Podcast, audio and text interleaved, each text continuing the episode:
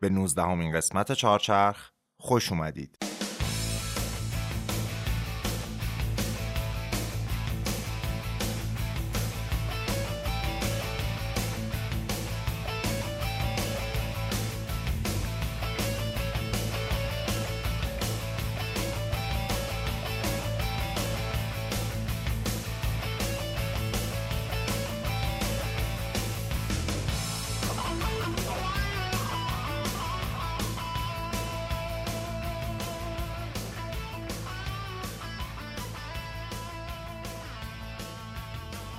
سلام، من علیرضا صبحانی هستم و شما به قسمت نوزدهم چهارچرخ گوش میکنید که تو فروردین هزار و چهارصد و یک ضبط میشه.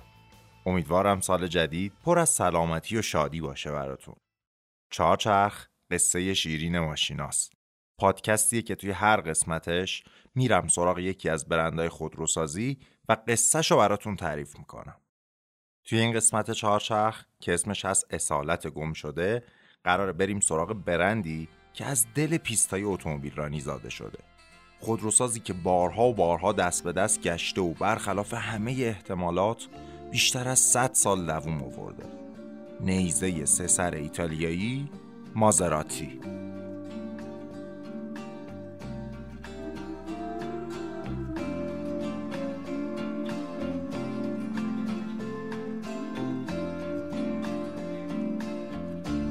Questi giorni quando vieni il bel sole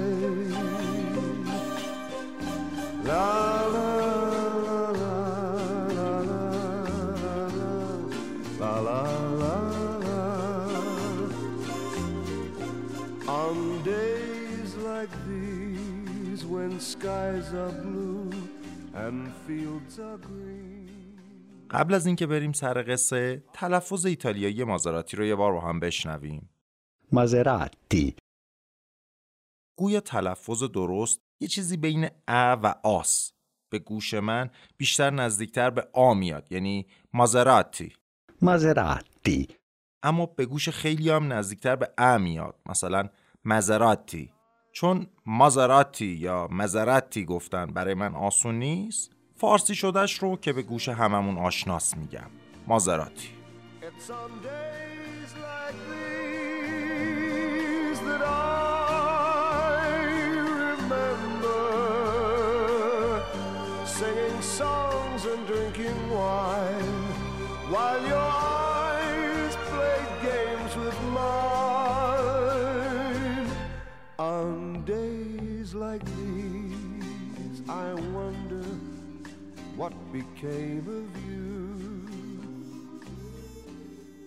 قصه مازراتی صد و چهل سال قبل از خونه یه لوکوموتیوران و همسرش تو شمال غربی ایتالیا شروع میشه.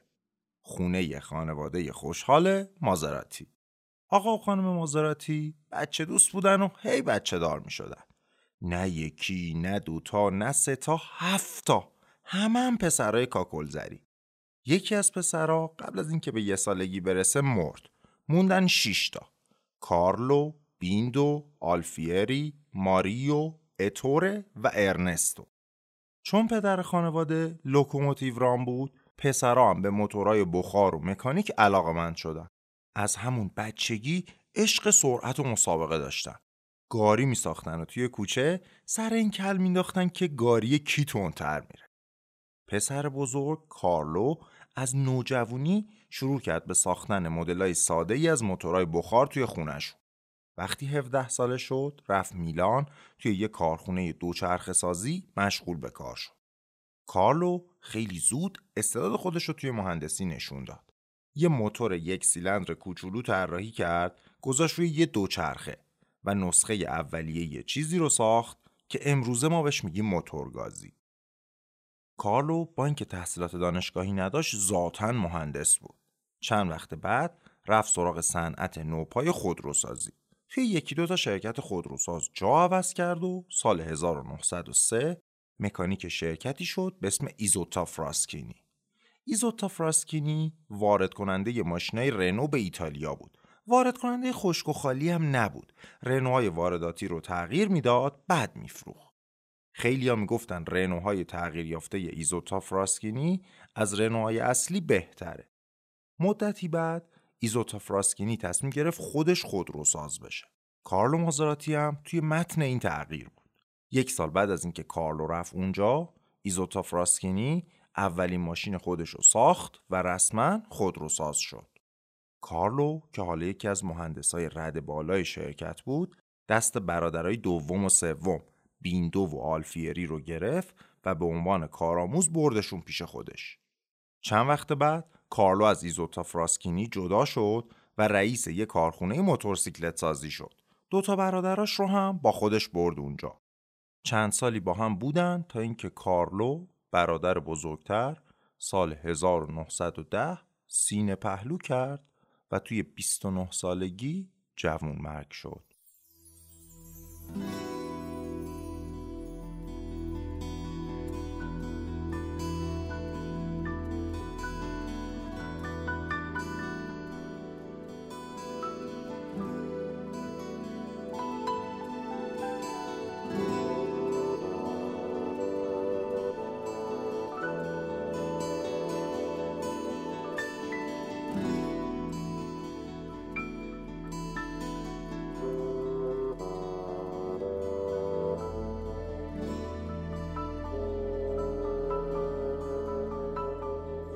بعد از مرگ کارلو، برادرای دوم و سوم، بیندو و آلفیری، برگشتن به همون شرکت ایزوتا فراسکینی. آلفیری از کارمندی زیاد خوشش نمی اومد. دلش میخواست کسب و کار خودشو داشته باشه. چند ماه بعد از برگشتنشون به ایزوتا فراسکینی، آلفیری شنید که شرکت میخواد یه نمایندگی رسمی توی آرژانتین باز کنه. با اصرار برادرش بیندو رو راضی کرد که این فرصت رو از دست نده. اواخر سال هزار و نهصد و ده بیندو و آلفیری مازراتی سوار کشتی شدن و رفتن بونس آیرس تا نمایندگی ایزوتا فراسکینی آرژانتین رو راه بندازن. اونجا بود که آلفیری برادر سوم متوجه شد که خیلی از مشتریای پولدار ماشیناشون رو تقویت میکنن و باهاش مسابقه میدن. خودش هم که عشق سرعت، حالا مشتری هم داشت. پس آستیناشو زد بالا تا ایزوتا فراسکینی ها رو طوری تغییر بده که بشه باهاشون توی شرایط سخت آرژانتین مسابقه داد. گاهی خودش هم مینشست پشت فرمون و توی مسابقه های محلی شرکت میکرد. دو تا برادر چهار سال توی آرژانتین موندن. هم یه سرمایه کمی جمع کردن، هم یاد گرفتن چطوری باید یه کسب و کار کوچیک رو مدیریت کنن. اصل کار هم دست برادر سوم آلفیری بود. سال هزار و نهصد و چهارده برادرها برگشتن ایتالیا. بیندو برادر دوم توی همون کارخونه ایزوتا فراسکینی مکانیک شد، ولی آلفیری برادر سوم دیگه نمیخواست برای کسی کار کنه. یک دسامبر هزار و نهصد و چهارده برابر با نه آذر هزار و دویست و نود و سه خورشیدی آلفیری مازراتی تو شهر بولونیا یک گاراژ کوچولو خرید و شرکتی تأسیس کرد به اسم آفیچین آلفیری مازراتی.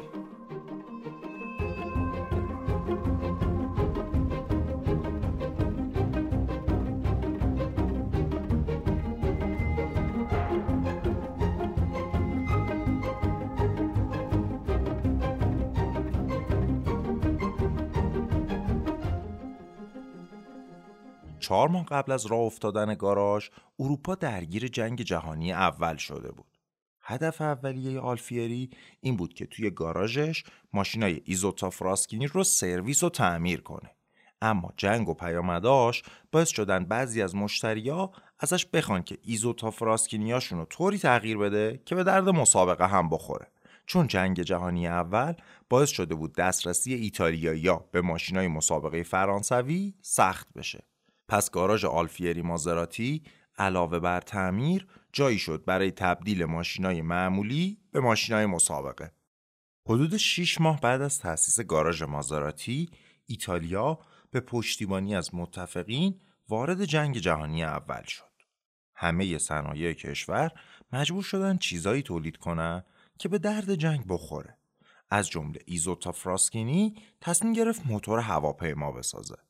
یکی از کسایی که روی پروژه موتور هواپیما کار میکرد بیندو مازراتی بود، برادر دوم.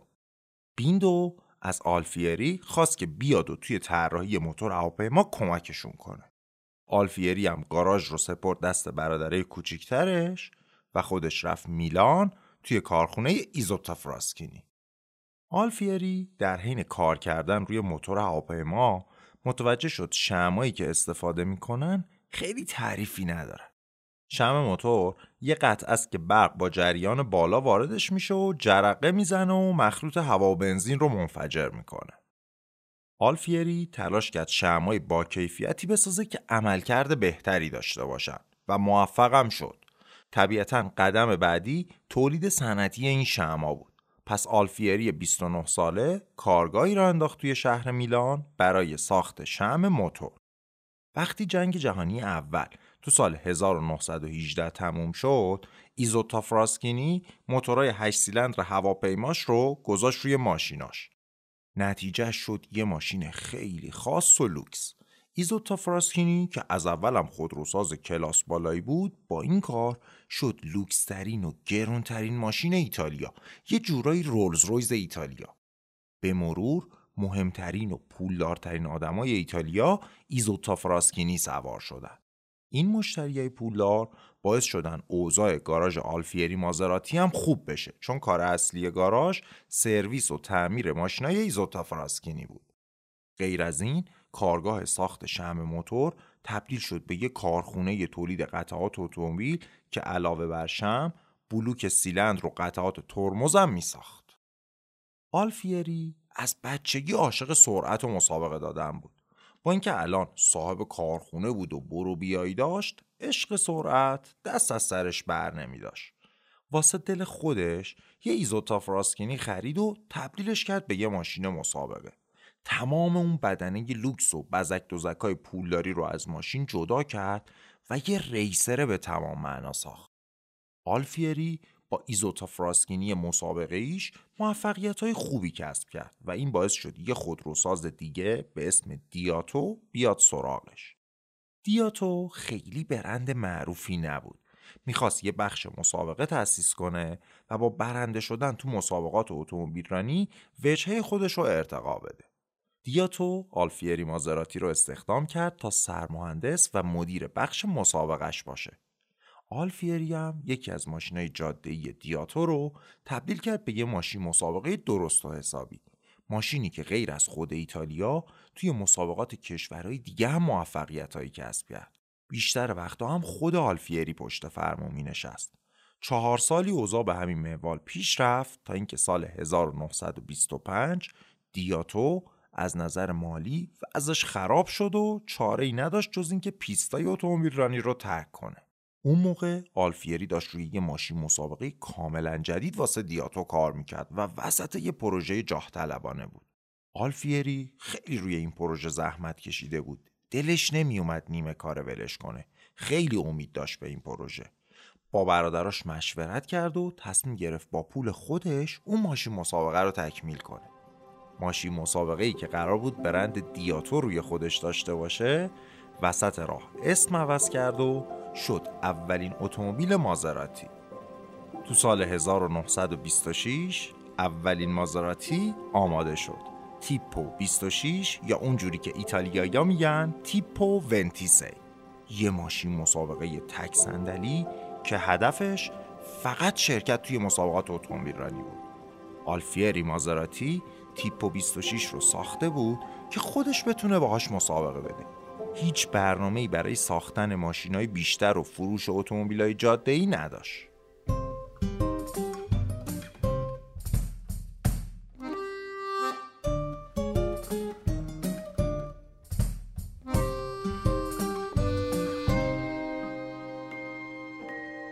حامی مالی این قسمت چهارچرخ گروه تهانیه.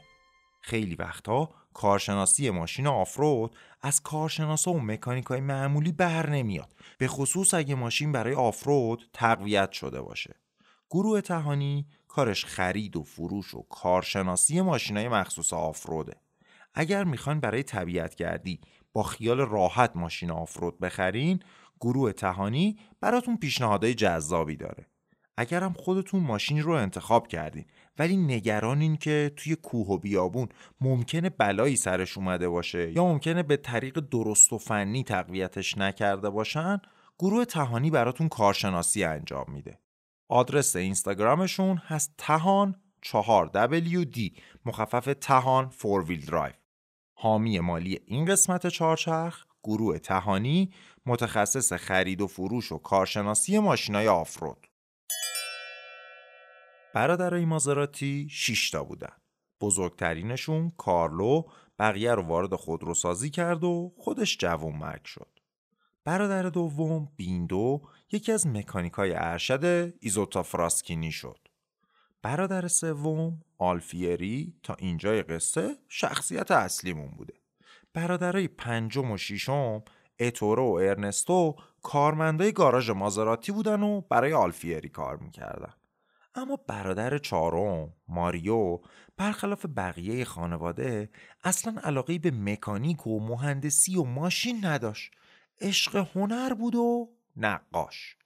ماریو وقتی شنید که آلفیری و بقیه برادراش دارن یه ماشین مسابقه به اسم مازراتی میسازن، دست به کار شد تا یه لوگوی خوب و برازنده براشون طراحی کنه. توی میدون اصلی شهر بولونیا، پیاتزا ماجوره، یه مجسمه هست از خدای دریاها نپتون. این مجسمه صدها ساله که نماد شهر بولونیاست. نپتون یه نیزه سه سر داره که نماد عظمت و قدرت دریاهاست. ماریو با الهام از این نیزه سه سر آرم مازراتی رو طراحی کرد. نیزه خدای دریاها نماد خیلی خوبیه برای یه ماشین مسابقه که باید مثل دریا قدرتمند و مثل باد سریع باشه. آلفیری مازراتی سال هزار و نهصد و بیست و شش نیزه سه سر نپتون رو نقاشی کرد روی ماشین مسابقهش تیپو بیست و شش و وارد مسابقه طاقت فرسا و هیجان انگیزی شد به اسم تارگا فلوریو. مسابقه‌ای توی جاده‌های عادی جزیره سیسیل و یکی از سخت‌ترین و معروف‌ترین مسابقات استقامت. توی سال‌های مختلف طول این مسابقه فرق داشته و اون سال پانصد و چهل کیلومتر بود. آلفیری با ماشین هشت سیلندر سوپرشارژش توی اولین مسابقه در کل هشتم شد و مهمتر این که توی کلاس خودش اول شد. این خیلی دستاورد بزرگیه ها. توی اولین باری که مازراتی وارد مسابقه شد یه مقام اولی گرفت، اونم توی یه مسابقه سخت و طاقت فرسای هفت هشت ساعته با جاده های ناجور اون موقع. همین الانش هم شما با ماشین مدرن و امروزی هشت ساعت تخته گاز توی جاده های کوهستانی و پرپیچ و خنبری احتمال زیاد یه بلایی سر ماشینت میاد. حالا فکر کنید صحبت تقریباً صد سال پیشه. مازراتی تیپو بیست و شش مثل همه ماشینای مسابقه اون موقع خیلی ابتدایی بود. فنرهای جلو و عقبش تخت بودن و ترمزاش کابلی بود. در عین حال سرعتش به صد و نود کیلومتر بر ساعت میرسید. حالا یه بار دیگه فکر کنید که تموم کردن یه مسابقه پانصد و چهل کیلومتری با همچین ماشینی چه کار بزرگی بوده. با این موفقیت آلفیری که دلش گرم شده بود به کارش ادامه داد و با کمک برادراش تیپو بیست و شش رو برای مسابقات مختلف توسعه دادن. با توجه به بردا و موفقیت نسبیشون چند تا خریدارم برای ماشینای مسابقه مازراتی پیدا شد. اون زمان مازراتی یک کارگاه خیلی کوچیک و خانوادگی بود که در حد انگشت شمار ماشین میساخت. انگشت شمار یعنی در عرض پنج سال اول فقط بیست تا ماشین ساختن، کاری که در نهایت از نظر اقتصادی ضررده بود. اما برادرای مازراتی واسه دل خودشون ماشین مسابقه میساختن و در قید و بند سود نبودن. هزینه های این کارم از کارخونه تولید شمع و قطعات ماشینشون تأمین میکردن.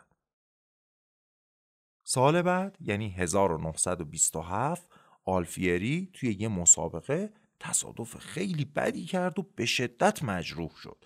واقعا شانس آورد که زنده موند، اما یکی از کلیه هاشو از دست داد. این اتفاق باعث شد که دیگه کمتر خودش با ماشینای مسابقه رانندگی کنه و بیشتر از قبل تمرکزش رو گذاشت روی مهندسی ماشینا و مدیریت تیم. به مرور مازراتی‌ها بهتر می شدن و موفقیت‌ها توی دنیای مسابقات اتومبیلرانی چشمگیرتر. آلفیری و برادراش با تمام استعدادشون سعی می کردن ماشین‌های سریع‌تری بسازن. بی نهایت به جزئیات دقت می کردن و تلاششون این بود که بیشتر قطعات رو خودشون بسازن. یکی از اعجوبه های مازراتی توی اون دوره وی چهار بود که یه موتور شانزده سیلندر عظیم و جسه داشت و رکورد سرعت دنیا رو شکست، دویست و چهل و شش کیلومتر بر ساعت. ماشین بعدی هشت سی بود که با موفقیتاش اسم مازراتی رو سر زبون ها انداخت. سال هزار و نهصد و سی و دو سال عجیبی بود، سالی که علیرغم موفقیت‌های چشمگیر هشت سی توی مسابقات، سال فاجعه هم بود.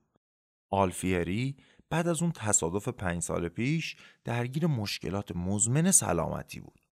به خصوص اون یک کلیه باقی مونده خیلی اذیتش میکرد.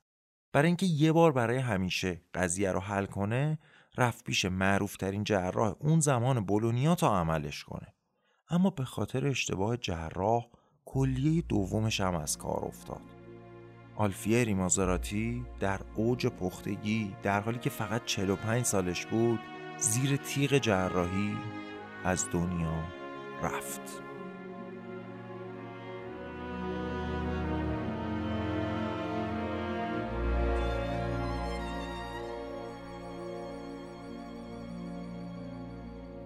Parla più piano e nessuno sentirà il nostro amore, lo viviamo io e te.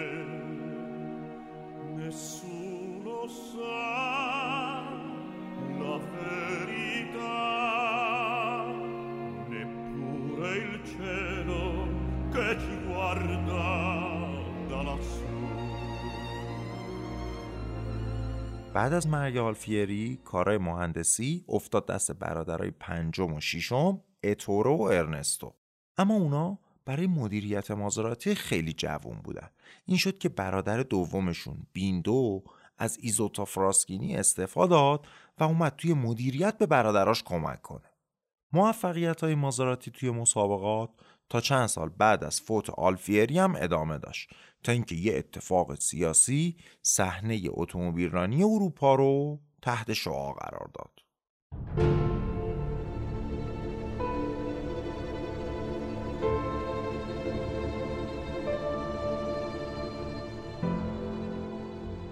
وقتی هیتلر و حزب نازی توی آلمان به قدرت رسیدن، میخواستن به همه دنیا ثابت کنن که نژاد آلمانی از همه بهتره. اونا میخواستن نشون بدن که مهندسی تو خون پاک آریاییه. اگرچه ما امروز میدونیم که اینجور خزعبلات حتی یه ذره هم واقعیت نداره، ولی هیتلر حاضر بود همه جور هزینه‌ای بده تا آلمان توی صحنه‌های جهانی روی سکوی اول وایسه و ایده نژادی رو به رخ بکشه. برای همین دولت نازی یه بودجه سری مقرر کرد تا به شرکت‌های آلمانی مرسدس بنز و اوتو یونیون کمک کنه که به سکوی اول رقابت‌های اتومبیلرانی برگردن. منابع مختلف عددهای مختلفی برای مقدار این کمک گفتن. از سالی دویست و پنجاه هزار مارک من خوندم تا سالی یک میلیون مارک. حالا مقدارش هر چقدر باشه، این پول کفه ترازو رو حسابی به سمت آلمانیا برگردون. معلومه که یه تیم کوچیک و خانوادگی مثل مازراتی نمیتونه اینقدر هزینه کنه و با این حریفای قدر بجنگه. پس به مرور از نیمه دهه سی میلادی مازراتی توی مسابقات کمتری برنده میشد. اون موقع اسپانسر و این حرفا نبود. تیما دو جور درآمد داشتن، یکی پول جایزه هایی که برنده میشدن، دومی هم این که ماشیناشونو به راننده های پولداری که با هزینه شخصی وارد مسابقات می شدن بفروشن. رقابت با غولای آلمانی یعنی بردای کمتر و در نتیجه جایزه نقدی کمتر. از طرفی وقتی بردای کمتری داری، راننده های شخصی کمتری هم علاقمند میشن ماشینتو بخرن. این شد که درآمد مازراتی که همینطوری هم کفاف هزینه های زیاد تیم رو نمیداد، بازم کمتر شد. البته برای یه دقیقه هم فکر نکنید که تبدیل شدن به بازنده. نه، در واقع توی اون سالا تنها تیمایی که میتونستن با آلمانیا رقابت کنن یکی همین مازراتی خودمون بود و البته آلفا رومئو. سال هزار و نهصد و سی و شش مازراتی در آن واحد سیزده رکورد مختلف جهانی رو در زمینه سرعت در اختیار داشت، ولی این رقابت نابرابر دیگه قابل ادامه نبود. تا همین جاش هم مازراتی مثل کشتیگیری بود که با رقیبای وزن بالاتر از خودش کشتی گرفته و خیلی از مسابقات رو هم برده. برادرای مازراتی همونقدر که مکانیکا و مهندسای برجسته‌ای بودن، تاجرای افتضاحی بودن. اهل حساب و کتاب نبودن. تقریباً هرچی از کارخونه شمع و قطعات اتومبیلشون در میومد، صرف تولید ماشینای مسابقه میشد. اونا هر کاری رو به بهترین شکل ممکنش میخواستن و برای طراحی و تولید یک قطعه هزاران لیره هزینه میکردن تا بهترین ماشین ممکن رو بسازن. اما ایدئالگرایی برادران مازراتی اصلا با درآمدشون هماهنگ نبود و باعث شد حسابی کفگیر بخوره به ته دیگ. اینجا بود که سر و کله یه آدم جدید توی قصه‌مون پیدا شد. صنعتگر ثروتمندی به نام اورسی.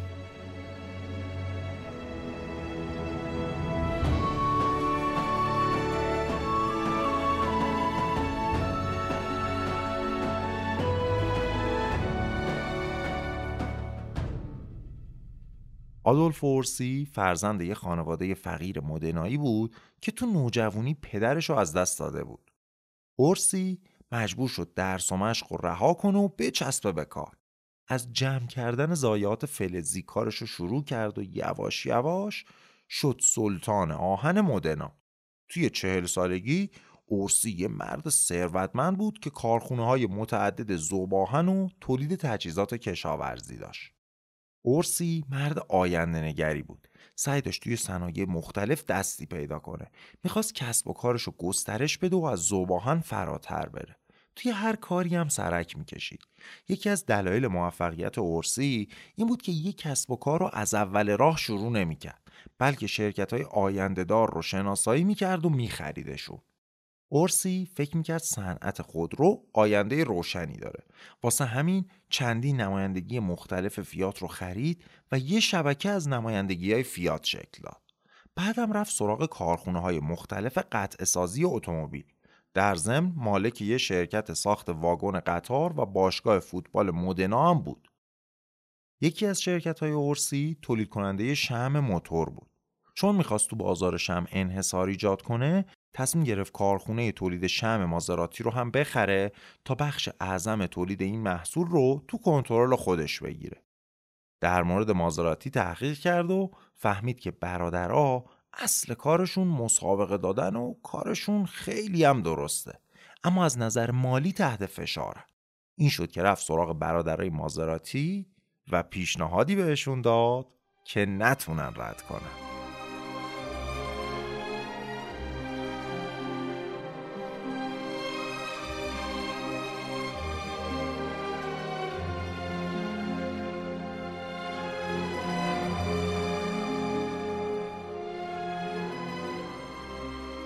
تاجر موفقی مثل اورسی که این همه شرکت و کارخونه رو از دیگران خریده، معلومه که کارشو بلده. میدونه از چه راهی وارد بشه تا نتیجه بگیره.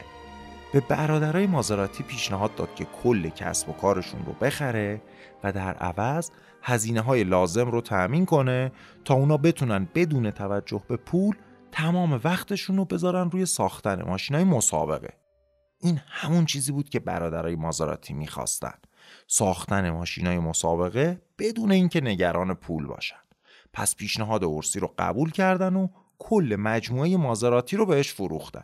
یعنی هم کارخونه شمع رو، هم بخش ساختن ماشینای مسابقه رو. یک قرارداد ده ساله هم نوشتن تا برادرای مازراتی به عنوان طراح و مهندس کارمندای عالی رتبه اورسی باشن.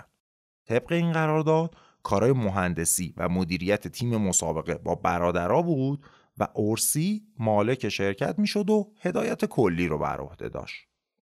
با پولی که اورسی آورد وسط، مازراتی جون دوباره گرفت. اواخر دهه سی مازراتی چهار بار پشت سر هم قهرمان مسابقات تارگا فلوریو شد و چند تا گران پری رو هم برد. موفقیت‌های مازراتی محدود به مسابقات اروپایی نبود. توی آمریکا هم موفق بودن. مهمترین مسابقه تک صندلی آمریکا، ایندی پانصد، برای بیست سال بود که توسط خود آمریکایی‌ها فتح می‌شد تا اینکه مازراتی دو سال پشت سر هم تو سالهای هزار و نهصد و سی و نه و چهل این جام رو هم فتح کرد.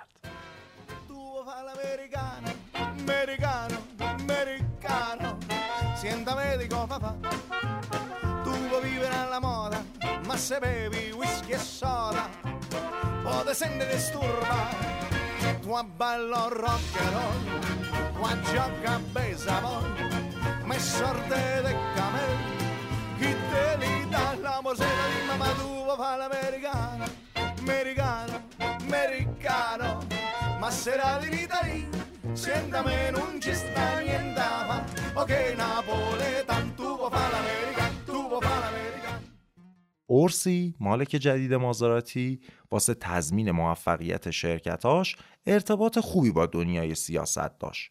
از طرفدارا و حامیای موسولینی، دیکتاتور فاشیست ایتالیا بود.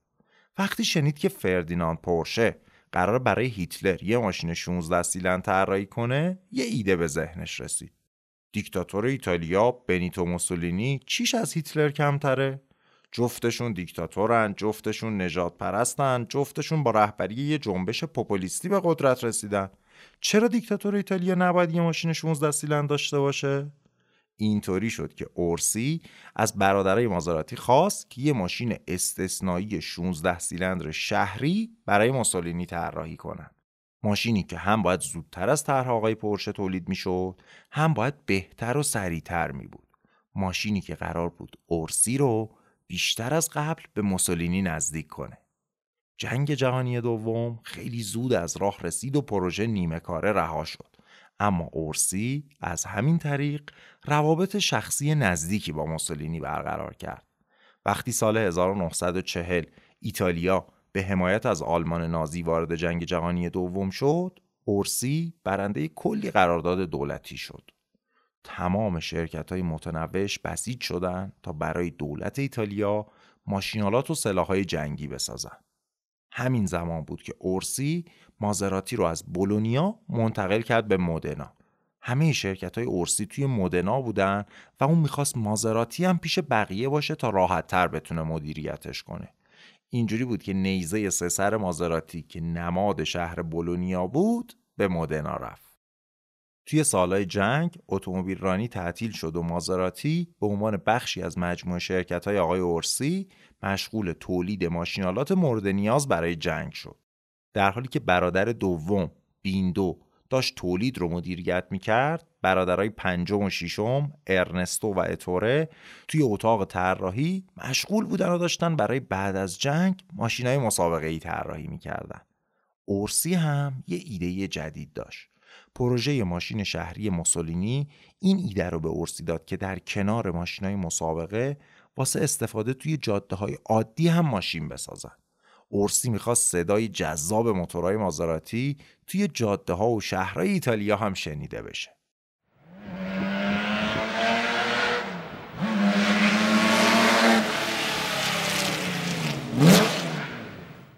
دو سال بعد از تموم شدن جنگ جهانی دوم، سال هزار و نهصد و چهل و هفت اولین ماشین جاده‌ای مازراتی به بازار معرفی شد. ای شش، A به نشانه آلفیری بنیانگذار شرکت، شش هم به نشانه موتور شش سیلندر. در واقع ارنستو مازراتی یکی از ماشینای مسابقه شون رو برداشت و با تغییراتی تبدیلش کرد به یه ماشین جاده‌ای. بدنه هم کار اتاقساز معروف پنینفارینا بود. مازراتی ای شش یکی از اولین ماشینایی بود که کلاس جی تی رو به وجود آورد. توضیح دادن ماشینای گرند تورر یا اونطوری که ایتالیایی‌ها میگن گرند توریزمو کار سختیه، چون یه مفهوم منقرض شده است. جی تی طبق تعریف ماشینیه که با حداکثر سرعت بتونه از یه طرف قاره اروپا به اون طرفش بره. ماشین سریعی که توی مسیرهای بلند خراب نشه و برای دو نفر به اندازه کافی جادار و راحت باشه. این تعریف تقریباً برای همه ماشینای امروزی صادقه، ولی هفتاد سال پیش یه ماشین معمولی نمیتونست وسیله مناسبی برای سفر طولانی باشه. شما تصور کنید با فولکس وگن بیتل آدم بخواد هزار کیلومتر رانندگی کنه. از طرف دیگه اون زمان ماشین اسپورت عملاً یعنی ماشین مسابقه. از نظر قانونی میشد با ماشین مسابقه های اون موقع توی جاده های معمولی تردد کرد، ولی این ماشینا به قدری ناراحت و تنگ بودن که نهایتاً میتونستن صاحب پولدار ماشین رو از خونه عیونیش به نزدیکترین پیست مسابقه برسونن. حالا این راننده پولدار اگر توی مسابقه زنده میموند و میتونست برگرده خونه، یه ماشین درست و حسابی برای زندگی روزمره‌اش هم میخواست. ماشینی که کم و بیش به اندازه یه ماشین مسابقه سریع باشه، اما قابل اعتماد و راحت هم باشه. جی تی دقیقاً ماشینی بود برای این منظور. جی تی ها برای بیست سال بهترین، گرونترین و خواستنی ترین ماشینای دنیا بودن. مازراتی شش به معنای واقعی کلمه هنوز یک گرند توریسمو کامل نبود، ولی یک قدم بسیار بلند و مهم برداشت در راه رسیدن به تعریفی که بعدها بهش گفتن جی تی. یه ماشین سریع، قدرتمند و در عین حال راحت و قابل اعتماد. موتورش در واقع نسخه رام شده یکی از موتورهای مسابقه مازراتی بود و کابین لوکس و زیبایی داشت.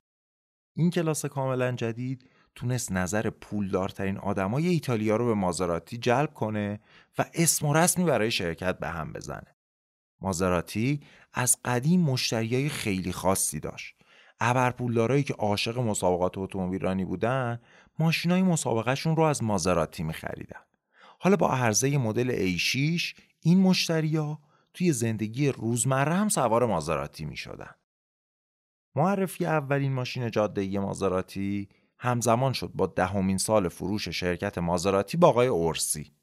اگه یادمون باشه برادرای مازراتی بعد از فروش شرکتشون یه قرارداد ده ساله همکاری با اورسی بستن و الان باید واسه ادامه دادن همکاری تصمیم می گرفتن. رابطه شخصی اونا با اورسی خوب بود، اما با مسیری که مازراتی در پیش گرفته بود خیلی موافق نبودن. برادرای مازراتی همونطوری که گفتم از بچگی عاشق سرعت بودن و سر همه چیز با هم مسابقه میدادن. اونا فقط و فقط ماشین مسابقه میخواستن، پس تصمیم گرفتن راهشون رو از اورسی جدا کنن. من مطمئنم تصمیم خیلی سختی بوده واسهشون که بخوان از شرکتی که اسم خانوادگیشون روش هست جدا بشن.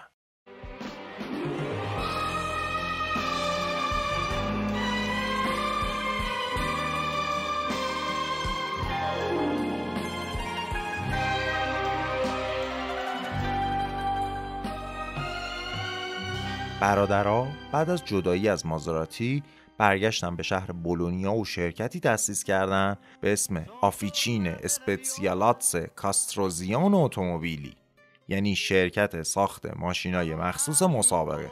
چون اسمشون خیلی سخت بود همه اختصاریشو صدا می‌زدن و می‌گفتن اسکا.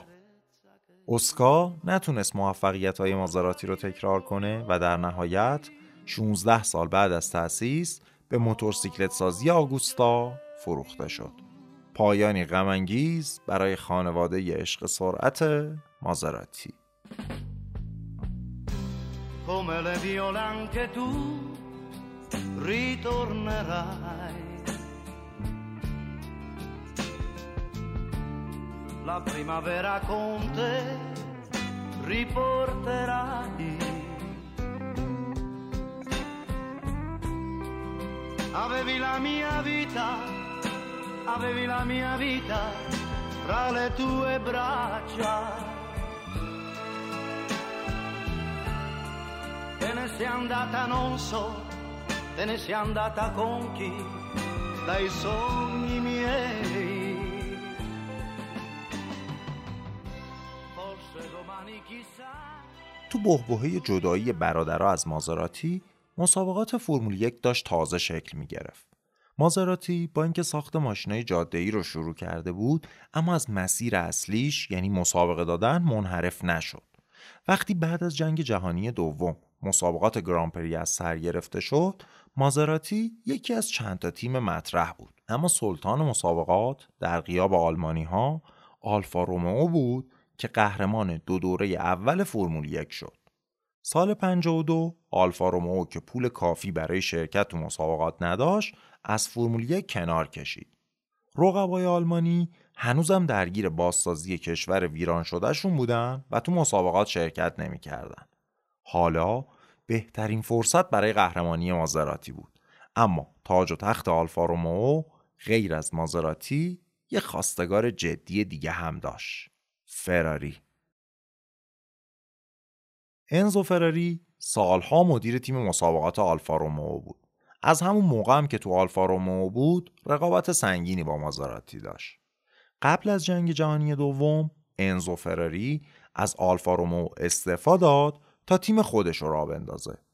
بیست کیلومتر دورتر از کارخونه مازراتی تو مرکز شهر مودنا، توی یه شهر کوچولو به اسم مارانلو، انزو فراری یه کارخونه جمع و جور تأسیس کرد برای ساختن ماشینای مسابقه. اون چند از بهترین مهندسا و راننده‌های آلفا رومئو رو به شرکت خودش آورد و تلاش داشت قهرمان مسابقات فرمول یک بشه. انزو فراری علاقه‌ای به ساختن ماشینای جاده‌ای نداشت و فقط و فقط هدفش بردن مسابقات بود. ولی خیلی زود به همون نتیجه‌ای رسید که مازراتی هم رسیده بود. برای تأمین هزینه‌های مسابقه چاره‌ای نیست جز فروش ماشینای جاده‌ای. اولین ماشینای جاده‌ای فراری دقیقاً مثل مازراتی ماشینای جی تی بودن. یعنی هم توی پیست هم توی بازار دوتا شرکت همسایه رقیب بودن شدید. مازراتی به سختی تلاش میکرد تا توی رقابت سنگین سالهای اول فرمول یک جایگاه برتر خودش رو پس بگیره. از طرف دیگه اورسی میخواست که مازراتی علاوه بر فرمول یک وارد مسابقات ماشینای اسپورت هم بشه، چون موفقیت توی این مسابقات مستقیما روی فروش ماشینای جی تی اثر داشت. توی همین چند سالی که از معرفی مازراتی ای شش گذشته بود، خیلی شرکت‌های دیگه هم وارد بازار ماشینای جی تی شده بودن و لازم بود برای فروش بیشتر مازراتی توی مسابقات ماشینای اسپورت هم موفق باشه. بعد از اینکه آلفا رومئو از فرمول یک کنار کشید، مازراتی تونست برترین راننده اون موقع، خوان مانوئل فانجیو افسانه‌ای رو جذب کنه. فانجیو یکی از بهترین راننده‌های کل تاریخ و معروف به استاد. همین امروز هم بعد از هفتاد سال فانجیو هنوز سومین راننده پر افتخار تاریخ فرمول یک. همکاری با فانجیوی بزرگ یه فایده دیگه هم داشت. رئیس جمهور اون موقع آرژانتین، خوان پرون، میخواست کشورش رو صنعتی کنه و نیاز به ماشینالات صنعتی داشت. آقای رئیس جمهور عاشق مسابقات اتومبیل رانی و طرفدار پر و پا قرص فانجیو بود. تصمیم گرفت برای حمایت از فانجیو ماشینالات مورد نیاز آرژانتین رو از شرکت‌های اورسی بخره و قراردادی به ارزش سه میلیون دلار اون موقع بسته شد. شرکت‌های مختلف اورسی شروع کردن به تولید ماشینالات صنعتی، اما از شانس بعد سال بعد پرون با کودتا برکنار شد. اورسی بیشتر سفارش‌ها رو حاضر کرده بود و کلی هم پول خرج کرده بود، ولی دولت جدید آرژانتین زد زیر قرارداد. اورسی فقط یه پیش پرداخت جزئی گرفته بود و حالا کلی ماشینالات رو دستش باد کرده بود و به شدت بدهکار شد. از اون طرف توی رقابت‌های اون سال فرمول یک مازراتی هم خوب نتیجه نگرفت. سال بعد یعنی هزار و نهصد و پنجاه و چهار مرسدس بنز خیلی قدرتمند به مسابقات برگشت و فانجیو راننده افسانه‌ای که دید اوضاع مازراتی خوب نیست، تصمیم گرفت بره به مرسدس. مرسدس تو مسابقات عالی ظاهر شد و تونست دو سال پشت سر هم قهرمان فرمول یک بشه.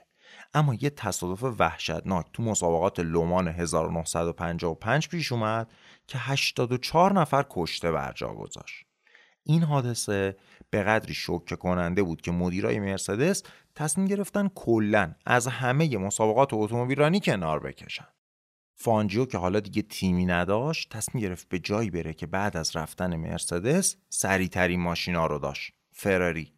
بعد از یک سال قهرمانی با فراری، فانجیو به این نتیجه رسید که نمیتونه با آدم ایرادگیر و بدقلقی مثل انزو فراری ادامه بده و تصمیم گرفت به مازراتی برگرده. حالا از اون طرف مازراتی هم تونسته بود توی این مدت چند تا از برجسته‌ترین مهندسای فراری رو وسوسه کنه تا به مازراتی بیان و اونجا کار کنن. وقتی این اخبار به انزو فراری رسید کارد میزدی خونش در نمیومد. مازراتی هم بهترین راننده دنیا رو برزده بود، هم چند تا از بهترین مهندسا رو. انزو فراری لجوج دشمن قسم خورده مازراتی شد.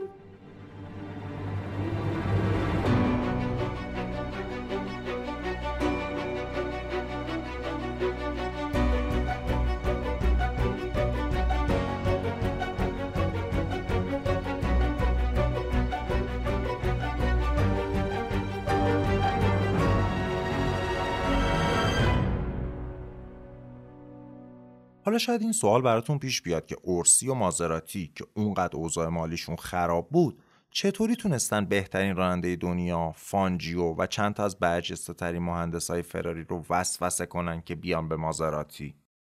ماجرا این بود که یه سری از طلبکارا به اورسی گفته بودن اگه بتونه همزمان قهرمان فرمول یک و مسابقات ماشینای اسپورت بشه حاضرن بخشی از طلبشون رو ببخشن.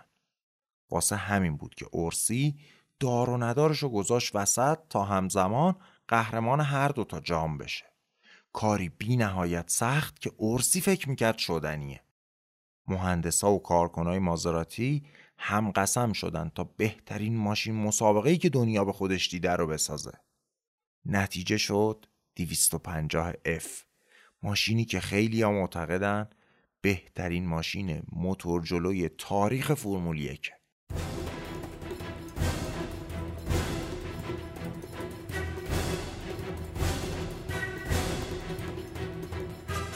دویست و پنجاه اف تو سال هزار و نهصد و پنجاه و هفت قرار بود ناجی مازراتی بشه، اما مسابقات اون سال خیلی نزدیک و نفسگیر دنبال میشد.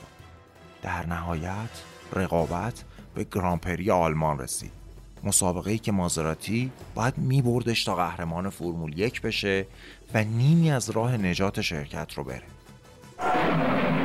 It's the nineteen fifty-seven German Grand Prix at the Nürburgring, the world's greatest circuit. Another race for the world's greatest driver, Juan Manuel Fangio. فانجیوی باهوش قبل از مسابقه رفت یه دوری توی محوطه گاراژ تیما زد و نگاهی به فراریا انداخت. اون با یه نگاه فهمید که فراریا باکشون رو تا خرخره پر کردن و میخوان کل مسابقه رو بدون توقف برن. پس تصمیم گرفت با باک نصفه و لاستیکای نرم مسابقه رو شروع کنه. برای این بنزین کمتری زد که ماشین سبکتر بشه و بتونه از فراریا فاصله بگیره. بعد سر فرصت با یه پیت استاپ سریع وسط راه بنزین بزنه و لاستیکاشو عوض کنه. همه چیز داشت طبق نقشه پیش میرفت و فانجیو با ماشین سبکترش تقریباً سی ثانیه از فراریا جلوتر بود که وارد پیت شد. اما پیت استاپ مازراتی یه فاجعه به تمام معنا بود. موقع باز کردن تایر کهنه مهره یکی از چرخ‌ها افتاد زیر ماشین و کسی حواسش نبود. مکانیک مازراتی وقتی چرخ جدیدو گذاشت تقریباً سی ثانیه مثل احمقا دنبال مهره میگشت و پیداش نمیکرد. ثانیه‌های ارزشمند مازراتی به سرعت داشتن میگذشتن. بالاخره مهره رو پیدا کردن و چرخ رو بستن، ولی این پیت استاپ افتضاح باعث شد فانجیو چهل و هشت ثانیه عقب‌تر از هر دو فراری در مقام سوم به پیست برگرده. توی ده دور باقی مونده فانجیوی آرژانتینی یکی از درخشانترین رانندگی‌های کل تاریخ رو به نمایش گذاشت. توی این ده دور نه بار رکورد پیست رو شکست. با یه عملکرد معرکه خودشو به فراریا رسوند و توی دور یکی به آخر مونده از فراری دوم سبقت گرفت. فقط یک دور فرصت داشت تا خودشو مازراتی را نجات بده. فانجیو دو تا چرخ ماشین رو انداخت توی چمنهای کنار پیست و در حالی که فقط دو تا چرخ ماشینش روی آسفالت بود از فراری پیشتاز سبقت گرفت.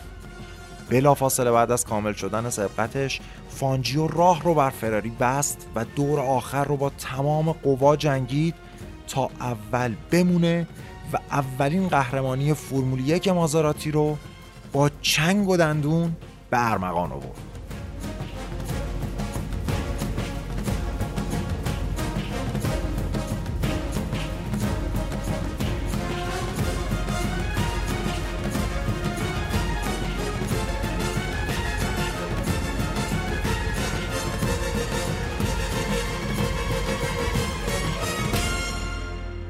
استاد رانندگی فانجیو بعد از مسابقه گفت من هرگز انقدر سریع رانندگی نکرده بودم. فکرم نمی کنم هیچ وقت بتونم دوباره تکرارش کنم. این پنجمین و آخرین قهرمانی فانجیو بود. فانجیو برای چهل و شش سال برترین راننده تاریخ بود تا اینکه سال دو هزار و سه شوماخر بالاخره تونست رکوردش رو بشکنه.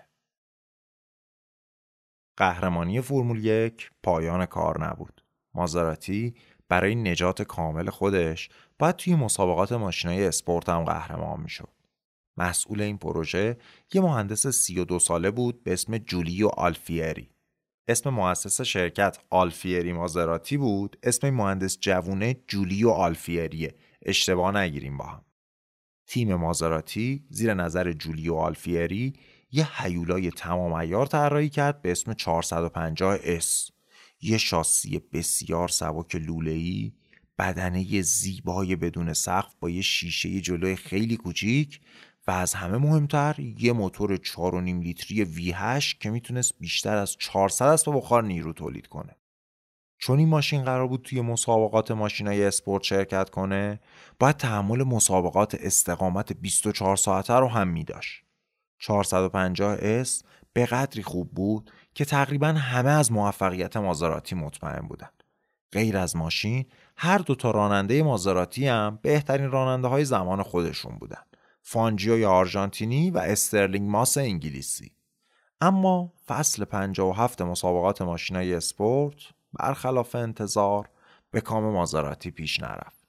ترکیبی از بدشانسی و خرابی‌های بی‌موقع باعث شد توی مسابقه آخر فراری صدرنشین جدول باشه و مازراتی دوم. فانجیو به مسابقه آخر نرفته بود و امید اول مازراتی استرلینگ ماس بود. اما اون مسابقه استقامت هزار کیلومتری رو بعد شروع کرد. در ادامه با قدرت بی‌نظیر مازراتی، ماس داشت به پیشتازای مسابقه نزدیک میشد که به خاطر اشتباه مضحک یکی از راننده‌های سیاهی لشکر تصادف کرد و از مسابقه خارج شد. دو تا مازراتی دیگه هم تصادف کردن و از مسابقه خارج شدن. الان مازراتی فقط یه ماشین توی رقابت داشت. آخرین مازراتی داشت از یه ماشین دیگه که چندین دور عقب‌تر بود سبقت می‌گرفت، اما از اقبال بعد تایر ماشین عقب‌تر همون موقع ترکید و باعث شد دوتا ماشین با هم تصادف کنن و از مسابقه خارج بشن. مازراتی آخرین مسابقه و جام قهرمانی رو به فراری واگذار کرد.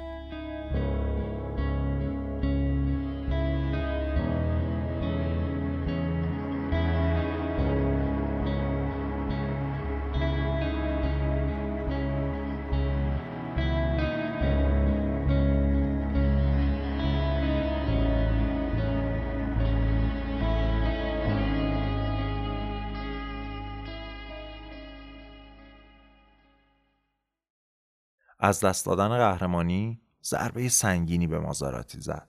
هر چهار تا ماشین گرون قیمتشون هم توی یه مسابقه نابود شده بود. راننده آزمایشی که رئیس تیم مسابقه هم بود، به سختی توی یکی از ماشینا سوخت و افتاد گوشه بیمارستان. همون سال توی ایتالیا تو مسابقه میله میلیا یه تصادف خیلی دردناک پیش اومد و ده نفر از تماشاچیا کشته شدن. دو سال قبلش هم که فاجعه هزار و نهصد و پنجاه و پنج لومان اتفاق افتاده بود و هشتاد و چهار نفر رو به کام مرگ فرستاده بود. روزنامه‌ها اتومبیلرانی رو مقصر می‌دونستن و می‌گفتن این ورزش یا آدمکشی. بخش زیادی از جامعه نگاه بدی نسبت به اتومبیلرانی پیدا کرده بود. از نظر بودجه هم که مازراتی آه نداشت با ناله سودا کنه. اینجا بود که اورسی تصمیم گرفت مازراتی رو از مسابقات اتومبیلرانی بکشه بیرون. بخشی از سهام شرکت رو هم به جای بدهی‌هاش داد به یه بانک ایتالیایی. No necesito más de nada ahora que me iluminó tu amor inmenso fuera y dentro. Créeme esta vez. Créeme porque créeme y verás. No acabará más. تیم اتومبیل رانی منحل شده بود، ولی مازراتی هنوزم برای شرکت کننده‌های خصوصی ماشینای مسابقه میساخت. مثلا یکیشو بگم، جولیو آلفیری، همون مهندس جوون، یه ایده ناب به ذهنش رسید. دویست تا میله خیلی نازک فلزی رو به هم وصل کرد تا شاسی بسازه به شکل یه قفس پرنده. سال هزار و نهصد و پنجاه و نه یکی از خاص‌ترین و متفاوت‌ترین ماشین مسابقه‌های تاریخ شکل گرفت. مازراتی تیپو شصت و یک، معروف به برد کیج یا همون قفس پرنده. مازراتی برد کیج به خاطر وزن خیلی کمش میتونست به سرعت دویست و شصت کیلومتر بر ساعت هم برسه و محبوب خیلی از راننده های خصوصی شد. برد کیج تونست افتخارات زیادی کسب کنه و مسابقه های مختلفی رو ببره، اما متاسفانه موفقیت ها با تیم مازراتی کسب نشد. با کم رنگ شدن مسابقات برای مازراتی، جولیو آلفیری، سرمهندس شرکت، مأمور شد که یه ماشین جاده‌ای طراحی کنه. ماشین جاده‌ای قبلی مازراتی ای شش تیراژ خیلی محدودی داشت و توی نه سالی که ساخته میشد مجموع تولیدش به صد و پنجاه تا ماشین نرسید. حالا اورسی میخواست ماشینی تولید کنه که هر سال حداقل صد تا بفروشه. توی این مدت کلاس ماشینای جی تی هم کامل شکل گرفته بود و رقابت شدیدی تو شریان داشت. جولیو آلفیری یکی از موتورهای مسابقه‌ای مازراتی رو برداشت و با تغییرات زیادی که توش داد کاری کرد که برای استفاده روزمره مناسب باشه. شاسی هم طوری طراحی شد که رانندگی ماشین نرم و راحت باشه. برای طراحی بدنه این ماشین جاده‌ای اما به مشکل خوردن. جولیو آلفیری میخواست بره سراغ اتاقساز مشهور پنینفارینا، استودیویی که قبلا هم با مازراتی کار کرده بود و روابط خوبی با هم داشتن. اما پنینفارینا نمیخواست با مازراتی کار کنه. چرا؟ یادتونه گفتم مازراتی چند تا از مهندسای ارشد فراری رو بر زده بود؟ حالا انزو فراری لجوج گفته بود هر کی میخواد با فراری کار کنه باید مازراتی رو تحریم کنه. برای همین جولیو آلفیری رفت سراغ اتاقسازای دیگه. خیلی از قطعات دیگه ماشینم به خاطر تحریم‌های انزو از قطع سازای انگلیسی تامین شد. توی آخرین روزای سال هزار و نهصد و پنجاه و هفت بالاخره تولید شروع شد. اسم ماشین رو گذاشتن سه هزار و پانصد جی تی. موتور سه هزار و پانصد و شش سیلندرش دویست و هفتاد و پنج اسب بخار نیرو تولید میکرد که شاهکاری بود برای اون موقع. سه هزار و پانصد جی تی باعث شد سر و کله مشتریای جدید و فوق پولدار پیدا بشه، از جمله آخرین شاه ایران محمد رضا پهلوی.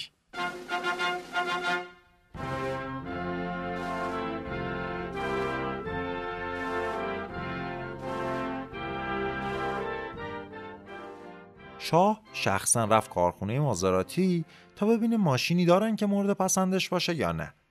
جولیو آلفیری سرمهندس شرکت فکر میکرد سه هزار و پانصد جی تی برای شاه مناسبه. دستور داد که راننده آزمایشی شرکت به همراه شاه سوار سه هزار و پانصد جی تی بشن و برن یه دوری بزنن. شاه خیلی خوشش اومد. میخواست سفارشش رو ثبت کنه که چشمش به یه سری موتور هشت سیلندر افتاد که یه گوشه کارخونه انبار شده بودن. پرسید اینا چیه؟ گفتن اینا موتور مسابقه است اعلیحضرت، واسه مدل چهارصد و پنجاه اس که توی مسابقات ماشینای اسپورت با بدشانسی دوم شد. شاه مکسی کرد و گفت من که پادشاه کشورم باید ماشینم با آدمای عادی فرق کنه. من یه دونه از این ماشینایی که سوار شدم میخوام با یه دونه از اون موتورای مسابقه که اون گوش است. بدنش هم باید متفاوت باشه. اینطوری بود که مازراتی پنج هزار جی تی متولد شد. مدلی که همه بهش میگن شاه دی پرشا، به ایتالیایی یعنی شاه ایران.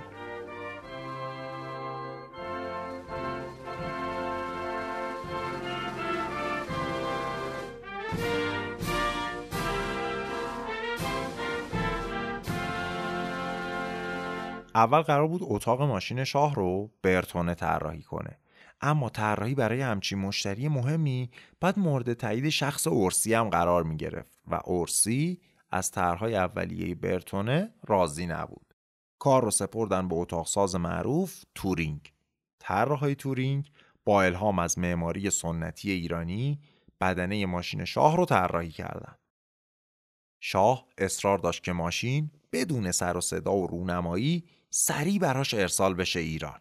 واسه همین ماشین هیچ وقت به صورت رسمی آزمایش نشد، اما سرعت مازراتی پنج هزار جی تی شاه به دویست و هفتاد و هفت کیلومتر بر ساعت هم می رسید و اگر تست می شد اون موقع رکورد سریع‌ترین ماشین تولید سری جهان رو می شکست. در نهایت فقط سی و چهار دستگاه پنج هزار جی تی ساخته شد که به جز دوتای اول بقیه موتورهای کمی ضعیف‌تر داشتن و سرعتشون کمتر بود. البته هر کدوم از ماشین‌ها بدنه متفاوتی هم داشتن. هشت تا اتاقساز مختلف برای مشتریای فوق پولدار و خیلی مهم نسخه‌های متفاوتی از پنج هزار جی تی رو ساختن. مشتریایی مثل کریم آقاخان، رهبر فرقه اسماعیلیه، جیان نیانیلی، مالک گروه فیات و آدولفو لوپز ماتئوس، رئیس جمهور مکزیک. اون دوتا ماشین اولم که سریعتر از بقیه بودن، یکیشون که واسه شاه بود، دومی هم به یه سرمایه‌دار اهل آفریقای جنوبی فروخته شد که مالک یه پیست اتومبیل رانی بود. در مورد اینکه ماشین شاه الان کجاست، اطلاعات خیلی کمی در دسترسه.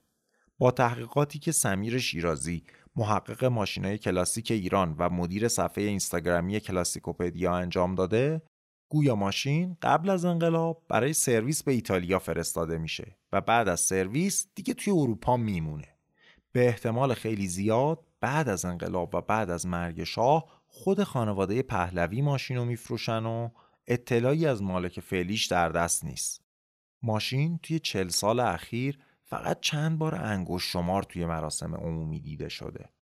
مازراتی شاه آخرین بار بعد از سالها تابستون دو هزار و چهارده توی جشن صد سالگی مازراتی بیرون اومد که اتفاقاً سمیر هم ازش عکس گرفته و توی صفحه اینستاگرام کلاسیکوپدیا هست.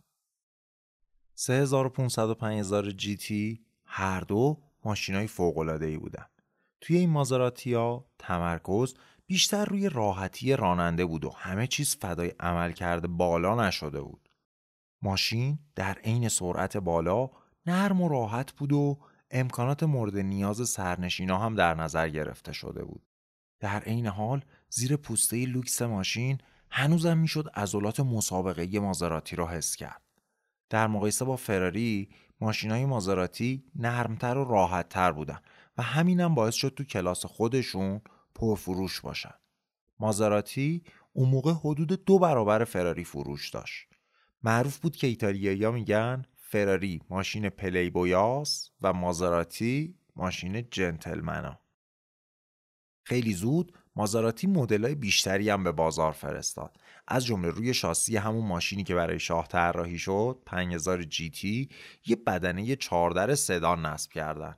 ماشینی که اسمش شد کواتروپورته، به ایتالیایی یعنی چهار در. کواتروپورته اولین سوپر سدان دنیا بود. یه ماشین چهار در با شخصیت که قلب تپنده یه هشت سیلندر مسابقه‌ای داشت. سدانی که به اندازه یه ماشین جی تی سریع بود. کواتروپورته خیلی زود محبوب سیاستمدارای عالی رتبه و دولتمردای ایتالیا شد، در حدی که رئیس جمهور و نخست وزیر ایتالیا کواتروپورته سوار می شدن. حتی معروفه، میگن یه بار رئیس جمهور ایتالیا میخواست برای بازدید به کارخونه فراری بره، ولی وقتی انزو فراری فهمید که رئیس جمهور داره با مازراتی به کارخونهش میاد، بازدید رو کلاً کنسل کرد و رئیس جمهور رو راه نداد تو کارخونه‌اش.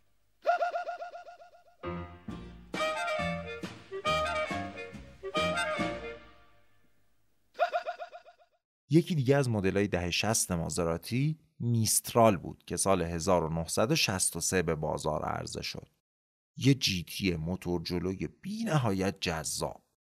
اسم ماشین میسترال اسم یه باد سرد و خیلی قویه توی جنوب فرانسه. مازراتی بعد از میسترال این سنت نامگذاری از روی اسم بادها رو ادامه داد. قرینه جالبیه، چون طبق افسانه ها نیزه سه سر نپتون عامل وزش باده. به قدری میسترال خاص و متفاوت بود که یه مشتری خیلی خیلی ویژه دیگه به خیل مشتریای ابرپولدار مازراتی اضافه کرد. هنری فورد دوم، مالک شرکت فورد، به قدری از میسترال خوشش اومد که دستور داد اولین میسترالی که به آمریکا رسید رو براش بخرن. اگه از قسمت نهم یادمون باشه، هنری فورد دوم همون سالا تلاش کرده بود فراری رو بخره، ولی معامله دقایق آخر به هم خورد. این علاقه از طرف فورد وجود داشت که بخشی از بازار ماشینای جی تی ایتالیایی رو مال خودش کنه. هنری دوم انقدر از میسترال خوشش اومد که تصمیم گرفت شرکت مازراتی رو بخره. از اون طرف آقای اورسی هم که اون موقع دیگه هفتاد و پنج شش سالش شده بود و اون حوصله و علاقه قبل رو نداشت، بعدش نمی اومد اگه یه عدد درست و حسابی بهش پیشنهاد بدن مازراتی رو بفروشه. اما جولیو آلفیری، سرمهندس شرکت، با فروش مازراتی به فورد مخالف بود. می گفت اصل جذابیت مازراتی به موتورهای اسپورت و دوربالاشه، در حالی که موتورهای آمریکایی ذاتاً تو دور پایین کار میکنن. مازراتی و فورد فازشون به هم نمیخوره. در نهایت با مخالفت سرمهندس شرکت مازراتی مستقل موند، اما علاقه هنری فورد به خریدن یه خودروساز خاص ایتالیایی سر جاش بود. این شد که فورد شروع کرد به تأمین موتور برای دی توماسو. حالا مازراتی رو اینجا داشته باشین تا بریم ببینیم دی توماسو کی بوده.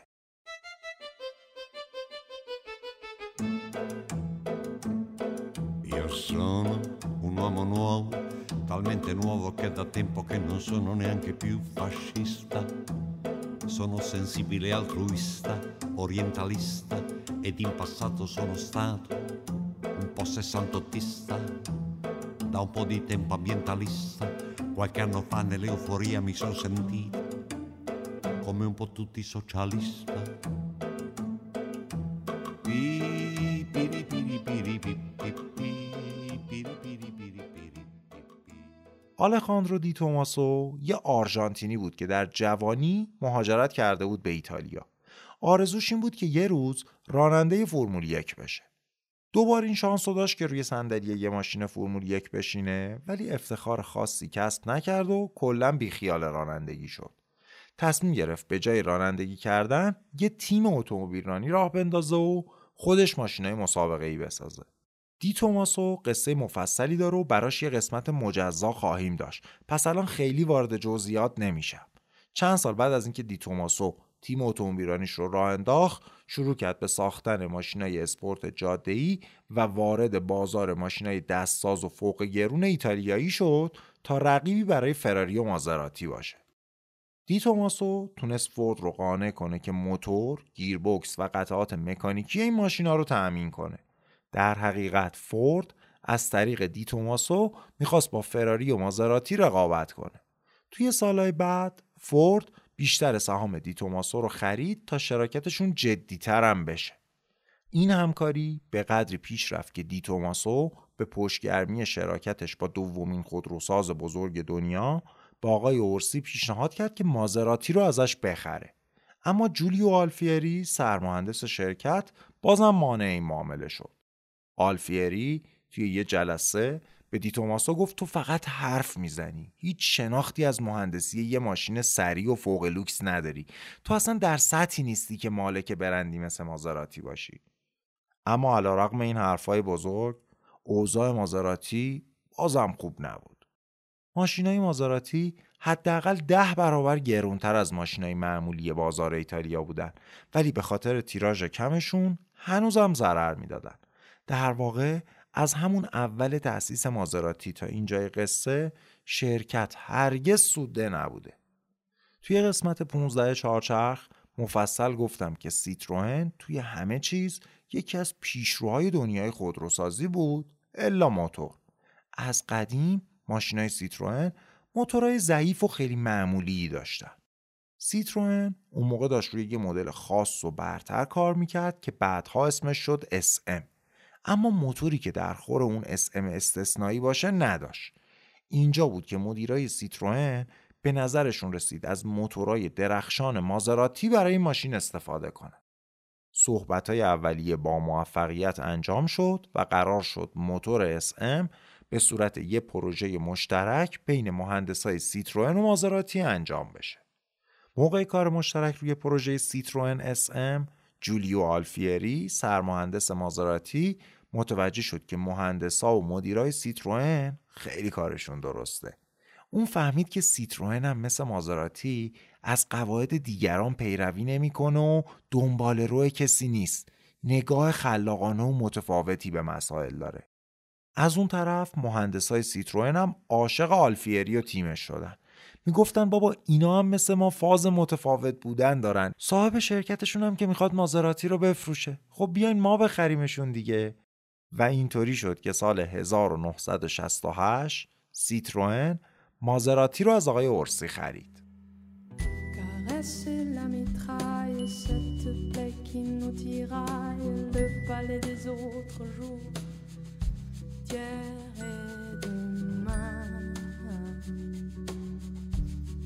Le vent l'emportera. Génétique en bandoulière, des chromosomes dans l'atmosphère, des taxis pour les galaxies, et mon tapis volant dit le vent l'emportera.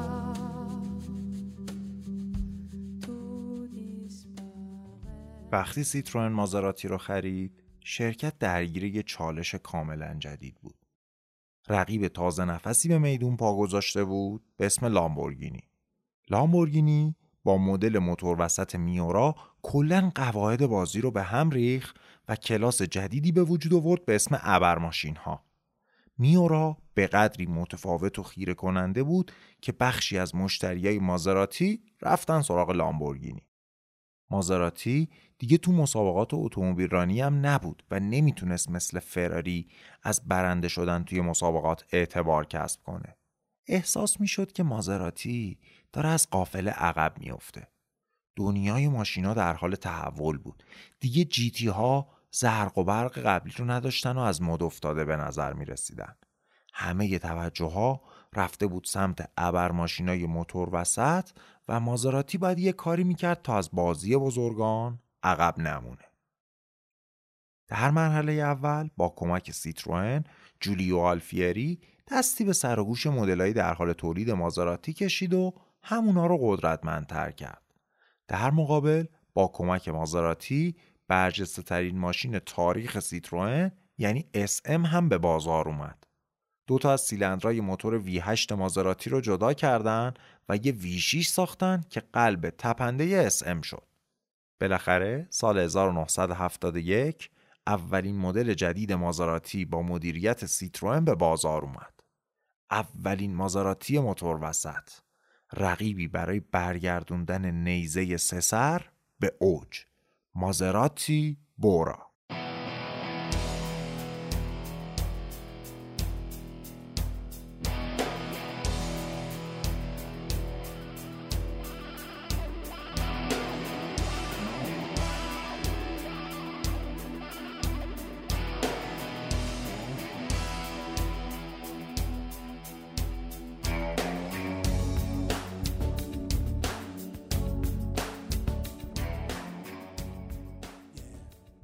مازراتی بورا کمی از رقباش لامبورگینی میورا و فراری دیتونا پایین تر بود. حداقل روی کاغذ اینطوری به نظر می رسید، چون هم قدرتش کمتر بود هم حداکثر سرعتش. ولی وقتی راحتی استفاده رو توی زندگی روزمره واقعی در نظر می گرفتی، بورا برتریش رو نشون می داد.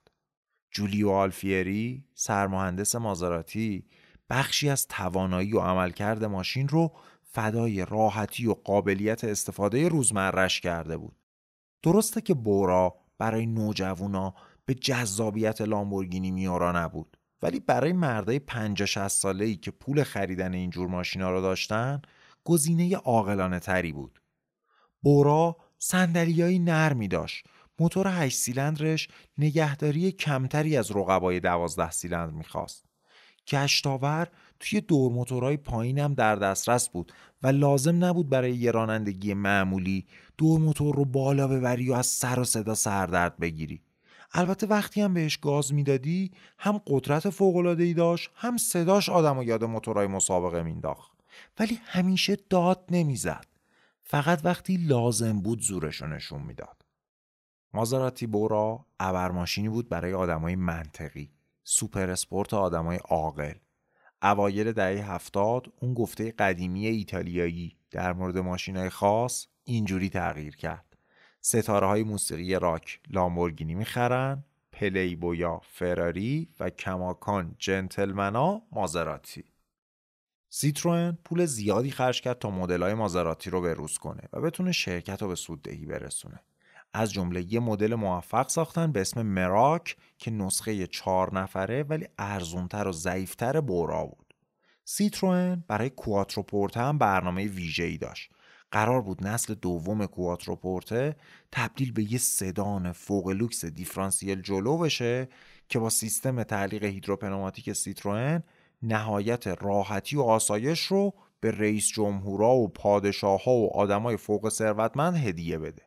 اما قبل از اینکه این پروژه به تولید برسه، ماحصل سیتروئن و مازراتی تموم شد. سال هزار و نهصد و هفتاد و سه بحران نفتی شروع شد و قیمت نفت و بنزین چهار برابر شد. تقاضا برای ماشینای پرمصرفی مثل مازراتی به شدت اومد پایین. شاید پیش خودتون بگین برای کسی که مازراتی به اون گرونی میخره چه اهمیتی داره بنزین چقدر باشه؟ کسی که بیست هزار دلار اون موقع، تقریباً دویست هزار دلار امروزی پول میده برای یه ماشین، حالا بنزینم چهار برابر بشه، چه مشکلی آخه پیش میاد؟ اما قضیه فقط گرونی نبود. بنزین کمیاب شده بود. یه مدتی توی آمریکا بنزین رو سهمیه بندی کرده بودن و هر بار بعد از ساعتها توی صف وایسادن سی لیتر بنزین بهت میدادن. اما توی ایتالیا وضعیت خیلی بدتر بود. کشورهای ثروتمند و بانفوذی مثل آمریکا و انگلیس و فرانسه بالاخره یه جوری توی اون آشفته بازار نفتو میخریدن، ولی کشوری مثل ایتالیا سرش بیکلاه میمون. فروشندهایی که قبلا حاضر بودن اعتباری به ایتالیا نفت بدن و پولشو چند ماه دیرتر بگیرن، دیگه از این کارا نمیکردن. کشورهای تولید کننده نفت حالا دیگه خودشون تصمیم گرفتن که نفتو به کی بفروشن و طبیعتاً رفتن سراغ مشتریای مهمتر. بحران نفتی باعث شد اقتصاد ایتالیا گرفتار یه بحران جدی بشه. با کم شدن صادرات و گرون شدن مواد اولیه وضعیت به شدت خراب شد.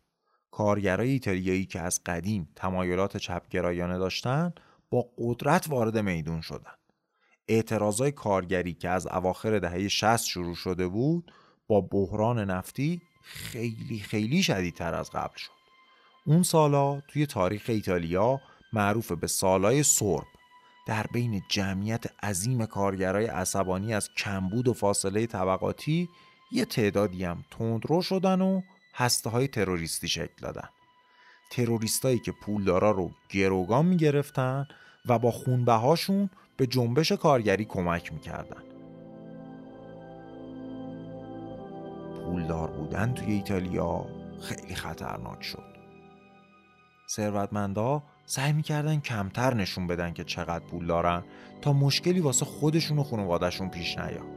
در نتیجه این وضعیت فروش ماشینای گرون قیمت در داخل ایتالیا فوق‌العاده کم شد. همه خودروسازای گرون ایتالیایی به شدت توی دردسر افتادن. کمتر و بیشتر داشت ولی همه اوضاعشون خراب. مثلا فراری که بیشتر تولیداتش رو به خارج از ایتالیا صادر میکرد سی درصد از فروشش کم شد، اما مازراتی که محبوب جنتلمنای ایتالیایی بود و نصف ماشیناشو داخل ایتالیا میفروخت ضربه بدی خورد و تقریبا شصت درصد فروشش کم شد. بحران نفتی برای سیتروئن هم خیلی گرون تموم شد. سیتروئن تو سالهای قبل از بحران همزمان چند تا پروژه هزینه بر رو شروع کرده بود تا خودش رو تبدیل کنه به یه غول خودروسازی. مالک سیتروئن، لاستیکسازی میشلن، هم توی سالهای قبل از بحران با یه سرمایه گذاری عظیم بیست و پنج تا کارخونه تو نقاط مختلف جهان ساخته بود تا بزرگترین تولید کننده یه تایر بشه. حالا با این طوفان عظیمی که همه چیز رو به هم ریخت، پروژه های سیتروئن همگی شکست خوردن. میشلن هم خودش تا خرخره زیر قرض بود و نمیتونست از سیتروئن پشتیبانی کنه. شاید اگه میشلن به جای بیست و پنج تا کارخونه مثلا ده تا تأسیس کرده بود، یا خود سیتروئن به جای اون پنج تا پروژه مثلا دو سه تا شو استارت زده بود، این بلا سرشون نمی اومد. به هر حال شد آنچه شد و در نهایت سیتروئن زیر مجموعه پژو شد. دوران جدیدی واسه مازراتی فرا رسید. پژو هم دردسرای خودشو داشت. اونا علاوه بر سیتروئن کرایسلر اروپا رو هم خریده بودن و یه عالم شرکت به شدت ضررده و مغروض روی دستشون مونده بود. مدیرای پژو چاره‌ای نداشتن جز گرفتن تصمیم‌های سخت. بهار هزار و نهصد و هفتاد و پنج پژو اعلام کرد که میخواد مازراتی رو تعطیل کنه. بلافاصله هشتصد کارگر و کارمند مازراتی شروع کردن به اعتراض توی خیابونای مدنا. شهردار مدنا و دولت محلی هم که اعضای حزب کمونیست ایتالیا بودن به کارگرها ملحق شدن. دولت مرکزی برای آروم کردن کارگرها وزیر صنایع ایتالیا رو به فرانسه فرستاد تا با مدیرای جدید سیتروئن مذاکره کنه. اونجا بود که فرانسویا قبول کردن اگه یه خریدار ایتالیایی پا پیش بذاره از تعطیل کردن مازراتی خودداری میکنن. اما تو اون اوضاع بعد کسی حاضر نبود برای یکی از قدیمی ترین و با اصالت ترین برندهای خودروسازی ایتالیا پولی بده.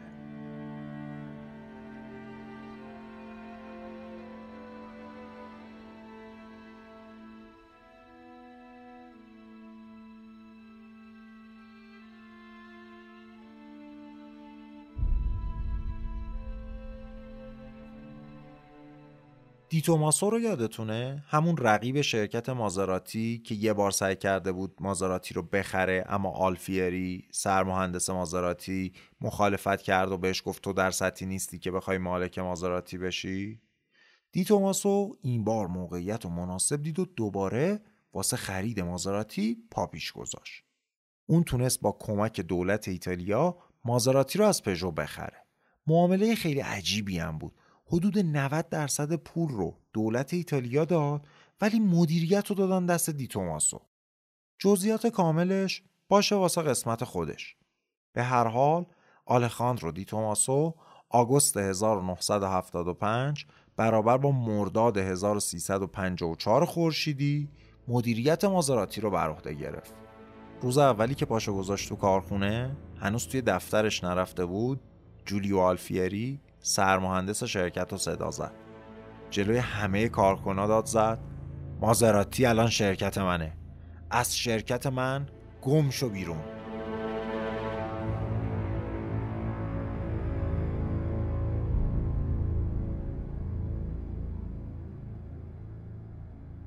بعد از اخراج آلفیری دومین کار دی توماسو این بود که از شر میراث آلفیری هم خودش رو راحت کنه. شروع کرد به سیتروئن زدایی و آلفیری زدایی از ماشینای مازراتی. ظرف چند سال تولید مدل‌های مازراتی که همشون کار جولیو آلفیری بودن متوقف شدن و محصولات جدید جاشون رو گرفتن. ماشینایی که در واقع مدل‌های شرکت دی توماسو بودن با یه بدنه جدید. توی سالهای اول سیاست دی توماسو این بود که هر ماشینی که می‌سازه دو تا بدنه داشته باشه. یکی برای فروش به اسم مازراتی، یکی هم برای فروش به اسم دی توماسو. البته موتورهای مازراتی و دی توماسو با هم فرق داشتن. کم کم آلخاندرو دی توماسو متوجه شد که توی یه بازار خیلی کوچیک و محدود داره با خودش رقابت میکنه. وقتی مازراتی کواتروپورته نسل سه و دی توماسو دوویل هر دوتاشون سدانای سوپرلوکسن، عملاً دارن بازار همو میخورن. اونم بازاری که به زور به سال دویست سیصد تا ماشین میرسه. اینجا بود که آلخاندرو یه تصمیم استراتژیک گرفت. اون تصمیم گرفت که یکی از برنداشو از نظر قیمتی یه رده بیاره پایین‌تر. مازراتی و دی توماسو تقریباً هم رده فراری بودن و حدود سه برابر یه بنز معمولی قیمت داشتن. حالا آلخاندرو تصمیم گرفت دی توماسو رو در محدوده قیمتی فراری نگه داره و مازراتی رو کمی ارزونتر و در دسترس‌تر کنه، مثلا تقریبا هم قیمت یه پورشه. میدونم خیلیاتون دارین تو دلتون به دی توماسو فوش میدین. آخه چه کاری بود؟ مازراتی به اون معروفی رو یه پله بیاری پایین که چی بشه؟ مازراتی که مشتریاش پادشاها و رئیس جمهورها و پولدارترین آدمان رو ارزون کنی ولی دی توماسو رو بذاری گرونتر باشه؟ چقدر یه آدم میتونه خودخواه باشه؟ فقط برای اینکه اسم خانوادگی خودت رو دی توماسوه میخوای اونو بالاتر نگه داری؟ ولی یه توضیح دیگه هم وجود داره. فکر کن یه برندی هست در قله جامعه ایتالیا، ابرپولدارا و فوق ثروتمندای کشور فقط میتونن بخرنش. حالا اگر اینو یه کمی ارزونش کنی طوری که زور پولدارای معمولی هم بهش برسه، فروش یهو خیلی میره بالا. اما برند دی توماسو چون افتخارات و سابقه و مشتریای خاص مازراتی رو نداشت، این پتانسیل رو هم نداشت که اگه ارزون بشه فروشش خیلی بره بالا. شاید اگر از این دید نگاه کنیم، تصمیم آلخاندرو دی توماسو خیلی هم غیر منطقی نبود. بر اساس استراتژی جدید، مازراتی بای توربو عرضه شد. یه ماشین موتور جلوی نسبتاً جمع و جور، تقریباً هم اندازه بی ام دبلیو سری سه. ظرف چند سال موتور وسطا و هشت سیلندرهای مازراتی به نفع بای توربوی شش سیلندر رفتن کنار. بای توربو با توجه به قیمت سی هزار دلاریش دیگه جز ماشینای فوق لوکس نبود. تقریبا میشه هشتاد نود هزار دلار امروز. با این قیمت که برای یه مازراتی واقعا ارزون بود، فروش بای توربو سر به فلک گذاشت. مازراتی که تمام عمرش تولیدش زیر هزار دستگاه در سال بود، فروشش رفت روی سالی پنج شش هزار تا ماشین و تازه کلی آدم هم توی صف بودن. اینقدر تقاضا بالا بود که کارخونه‌های دیگه آلخاندرو دی توماسو هم شروع کردن به مازراتی ساختن. اما فروش بالای بای توربو نه به خاطر خود ماشین، بلکه به خاطر ذهنیت مثبت مردم در مورد برند مازراتی بود. بای توربو علیرغم سرعت و هندلینگ قابل قبولش، کیفیتش فاجعه بود. ایرادات جدی داشت که به خاطر بودجه محدود تحقیق و توسعه و عجله دی توماسو برای تولید سریعتر پیش اومده بودن. علاوه بر اینا، در طول سیزده سال بیشتر از چهل و سه مدل مختلف مازراتی با اسمای متفاوت به بازار اومدن که عملاً همون بای توربو اولیه بودن با یه کمی تغییر. مثلا چراغ رو عوض میکردن به اسم یه مدل جدید میفروختن. آلخاندرو د توماسو شیره مازراتی رو داشت میکشید. مازراتی که یه زمانی از بزرگترین اسمای اتومبیل رانی بود، انقدر محصولاتش بد شدن که اگه با ماشین نوتون از نمایشگاه مازراتی تا در خونه سالم میرسیدی، باید خدا رو شکر میکردی. در طول این سالا آلخاندرو دی توماسو اون سهام نود درصدی دولت ایتالیا رو هم خرید تا تمام مازراتی مال خودش باشه. هرچی زمان میگذشت، به خاطر سیاست‌های دی توماسو مازراتی بیشتر توی بحران فرو میرفت، در حدی که سال هزار و نهصد و هشتاد و نه فیات کمی از سهام مازراتی رو خرید تا این برند اصیل رو حفظ کنه. چهار سال بعد هم به همین منوال فاجعه بار گذشت. توی سالهایی که همه خودروسازا کیفیتشون بهتر میشد، کیفیت مازراتی روز به روز داشت بدتر میشد و در نتیجه فروش هم میومد پایین. اوایل دهه نود فروش مازراتی دوباره سه رقمی شد.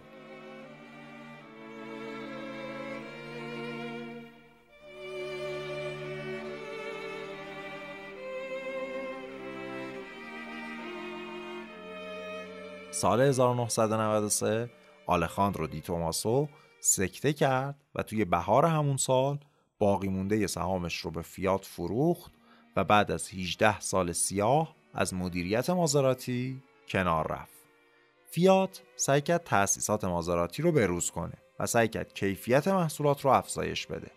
در عین حال طراحی و ساخت یه مدل کاملا جدید رو هم توی برنامه داشتن، ولی پروژه کند پیش میرفت.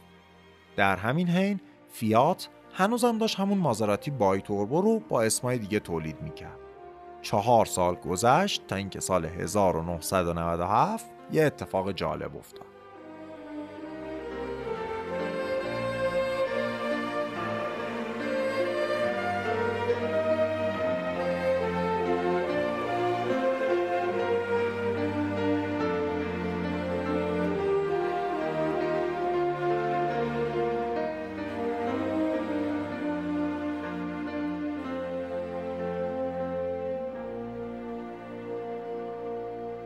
فراری از اواخر دهه شصت میلادی زیر مجموعه گروه فیات شد. از اوایل دهه نود مدیر فراری مردی بود به اسم لوکا کوردلو دی مونتزمولو، کسی که بهش لقب انزوی دوم دادن. یه مدیر خیلی باهوش که تونست فراری رو از طوفان نجات بده و تبدیلش کنه به چیزی که امروز میشناسیم. مونتزمولو مدیر فراری از طرف رئیسای گروه فیات تحت فشار بود تا فروش فراری رو بالاتر ببره و سودو بیشتر کنه. اما خودش خوب میدونست که دلیل این که همه فراری میخوان اینه که تعداد خیلی کمی میتونن بخرن. اگه همه دستشون به فراری برسه دیگه کسی فراری نمیخواد، چون تبدیل به یه برند عادی میشه. پس به شدت مقاومت میکرد و نمیذاش فروش از یه حدی بره بالا. اما مدیرای بخش تحقیقات بازار فیات مرتب گزارش میدادن که آقا تقاضا برای فراری خیلی زیاده، باید تولیدو بیشتر کنیم. اینجا بود که مونتزمولو یه فکر بکر به ذهنش رسید. چطور میشه فروش فراری رو بالاتر برد بدون اینکه خاص بودن برندش رو خراب کنیم؟ با مازراتی. قرار شد کنترل مازراتی رو بسپارن به فراری و مونتزمولو. اینم از اون عجایب دنیای بیزینسه. فیات مازراتی رو سپرد دست رقیب قدیمیش. فراری که زمانی رئیس جمهور ایتالیا رو به کارخونش راه نداده بود چون مازراتی سوار می شده، شد مالک مازراتی. از اون کارهایی که فقط از فیات و ایتالیایی‌ها برمیاد. مونتزمولو مدیر فراری آدم خیلی باهوشی بود. اون یه تیم مهندسی فوق‌العاده توی فراری درست کرده بود تا تضمین کنه ماشینای فراری برترین و سریع‌ترین ماشینای بازارن. پس دستور داد که این تیم برجسته مهندسی فراری توی طراحی ماشینا به مازراتی کمک کنه. وقتی اولین محصول این همکاری یعنی سه هزار و دویست جی تی معرفی شد، مونتزمولو از نتیجه کار خیلی راضی بود. در قدم دوم مدلای مازراتی کوپه و اسپایدر به بازار اومدن که کاملا توسط تیم فراری طراحی شدن. حتی موتورشون نسخه کمی ضعیف‌تر موتور فراری چهارصد و سی بود. در واقع شما میتونستی با پرداخت پول کمتر یه نسخه کمی ضعیف‌تر از فراری چهارصد و سی رو با برند مازراتی بخری. اینطوری فراری عملا میتونست فروش بیشتری داشته باشه بدون اینکه خاص بودن برندش تحت تاثیر قرار بگیره. دو سال بعد مونتزمولو با یه حرکت هم مازراتی رو دوباره زنده کرد، هم فراری رو از بحران احتمالی حفظ کرد.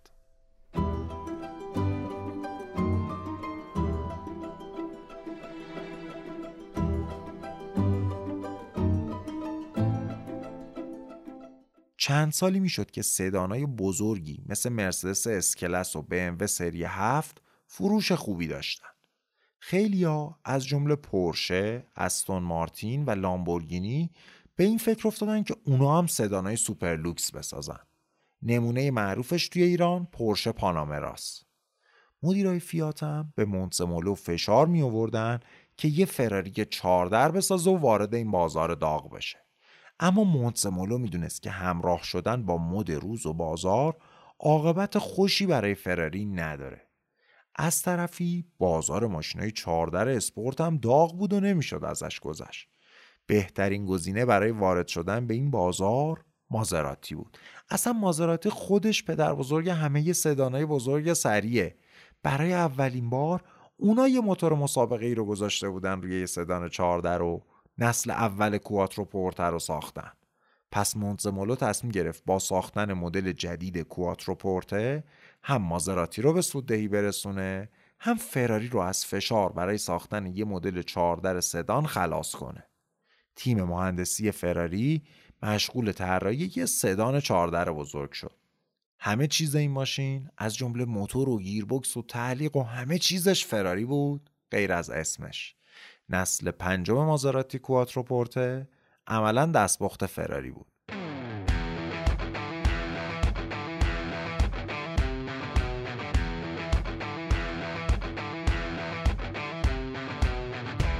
Loro non sanno di che parlo, vestiti sporchi fra di fango, giallo di siga fra le dita, io con la siga camminando.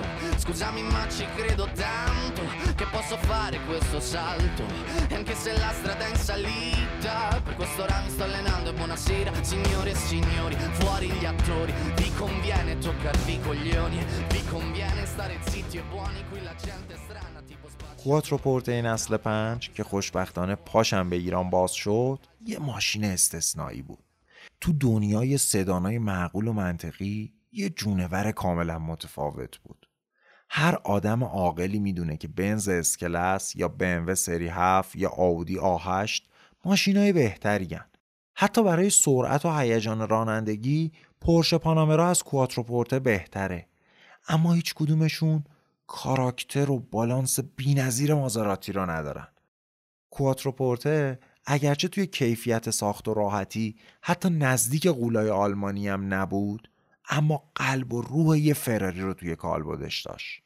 صدای زیبای قررش موتورش در مقابل آلمانیای مؤدب یه دنیای متفاوت بود.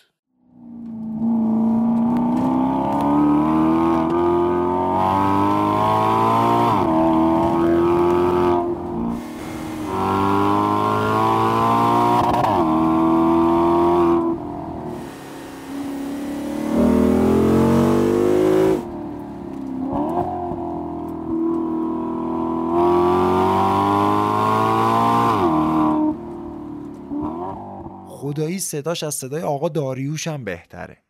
اینو بگم که دوست خوبم عکاس حرفه‌ای خودرو خشایار ربانیان خیلی سعی کرد که یه کواتروپورته جور کنه تا من بتونم باهاش رانندگی کنم و تجربه و حسمو اینجا با شما شریک بشم، اما متاسفانه علیرغم پیگیریای زیادش نشد که بشه.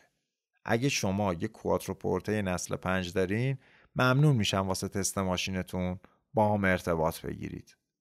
کواتروپورته با فروش خیلی خوبش مازراتی رو بعد از سالها به سوددهی رسوند. فراری حتی مدل آس خودش فراری انزو رو هم به مازراتی داد تا یه بدنه متفاوت بذاره روش و بعد از سالها با مدل ام سی دوازده به دنیای سوپر اسپورت ها برگرده. سال دو هزار و پنج وقتی مازراتی های گرند کوپه و گرند کابریو که تو ایران هم زیادن در حال طراحی بودن، مازراتی از فراری جدا شد و قرار شد با آلفا رومئو شریک بشه.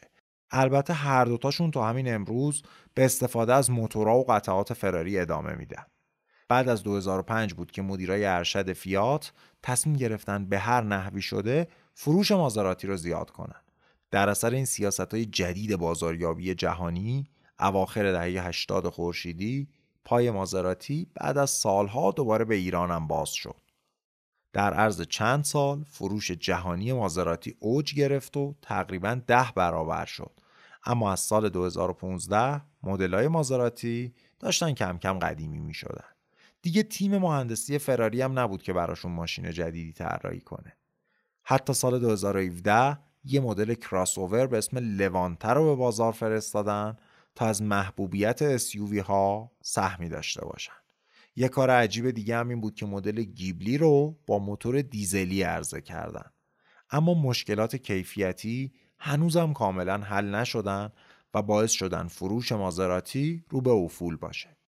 الان که دیگه اصالت و هویت سابقشون رو ندارن، هر خریداری به وضوح میتونه ببینه که کیفیت ساخت مازراتی در حد رقباش نیست.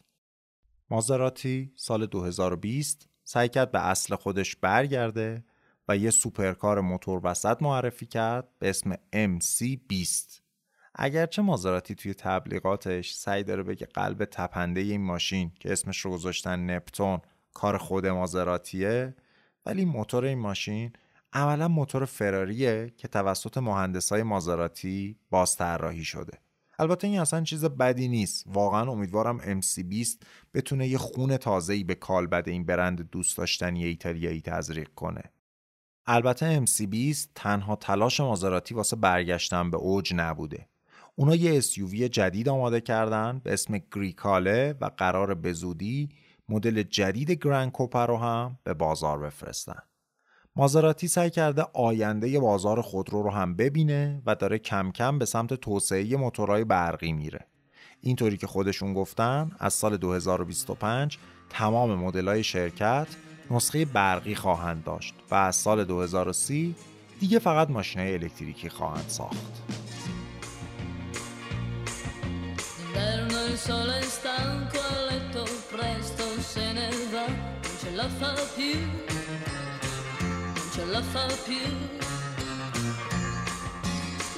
notte adesso scende con le sue mani fredde su di me.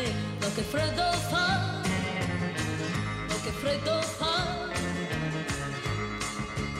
Basterebbe una carezza per un cuore di ragazza, forse allora sì che t'amerei. Cos'è la vita senza l'amore? È solo un albero che foglie non ha più, e senza il vento, un vento freddo come le storie, le speranze butta giù. Oh, questa vita cos'è se manchi tu? Sento una farfalla che sui fiori non vola più, che non vola più, che non vola più. چیزی که شنیدید قسمت نوزدهم پادکست چهارچرخ بود به اسم اصالت گم شده. این پادکست رو من علیرضا صبحانی با کمک ایمان کارآموز و دادبه پوردوانی تهیه می‌کنم. از دوست خوبم سمیر شیرازی، محقق خودروهای کلاسیک ایرانی و مدیر صفحه کلاسیکوپدیا هم به خاطر اطلاعات مفید و راهنمایی‌هاش واقعا ممنونم. روایتی که شنیدید حاصل تحقیق خود منه و اینجوری نیست که ترجمه یک کتاب یا یک مقاله باشه. لیست منابع زیادی که توی نگارش این قسمت استفاده شدن رو توی کانال تلگرام پادکست قرار دادم. همینطور موسیقیای این قسمت هم توی کانال تلگراممون قابل شنیدنه. یه خبر دیگه هم براتون دارم. دارم برنامه ریزی میکنم که اگه پایه بودین یه اجرای حضوری داشته باشیم. اولیش قطعاً توی اصفهانه و اگر خوب پیش رفت توی تهران هم برگزار میکنیم. اگر ساکن اصفهان یا تهران هستین و علاقه دارین اجرای زنده چهارچرخ رو حضور داشته باشین، یه پرسشنامه طراحی کردم که لطفاً پرش کنید. اگر شمایی که اعلام آمادگی میکنید از یه تعدادی بیشتر باشین، طبیعتاً این اجرای زنده رو برگزار خواهیم کرد. لینکش توی توضیحات این قسمت هست. خیلی متشکرم ازتون که لطف میکنید و چهارچرخ رو به بقیه معرفی میکنید. به خصوص از قسمت قبل که بی ام دبلیو بود، خیلی ها معرفیمون کردن. بعضیاشون آدمای معروف و سلبریتی هم بودن. من دیگه تک تک اسم نمیارم. چه مثل من کم فالوور دارین، چه چند میلیون فالوور دارین، خیلی ازتون ممنونم که کمک میکنید چهارچرخ بیشتر شنیده بشه. بهترین کمک شما همینه. از کامنت ها و پیام های محبت آمیزتونم خیلی ممنونم. بهترین کمک همینه که معرفی کنید. حالا اگه خیلی خوشتون اومده و اصرار به کمک بیشتر دارین، سایت حامی باش هم هست. فقط من دیدم حامی باش مبلغ پیش‌فرض رو گذاشته صد هزار تومان. به نظر من خیلی زیاده. اگر تصمیم دارین کمک کنین، ده بیست هزار تومان واقعا بسه. در حد پول یه مجله یا پول بلیت سینما باشه کافیه. مثلا مثل یه مجله باش برخورد کنین. فکر کنین چهارچرخ یه مجله است، الان رفتین ده هزار تومان پول دادین یه مجله خریدین. آرزو میکنم که سال هزار و چهارصد و یک پر از شادی و سلامتی باشه براتون. امیدوارم همون قدری که من از ساختن چهارچرخ لذت میبرم، شما هم از شنیدنش لذت ببرین. تا قسمت بعد، خداحافظ.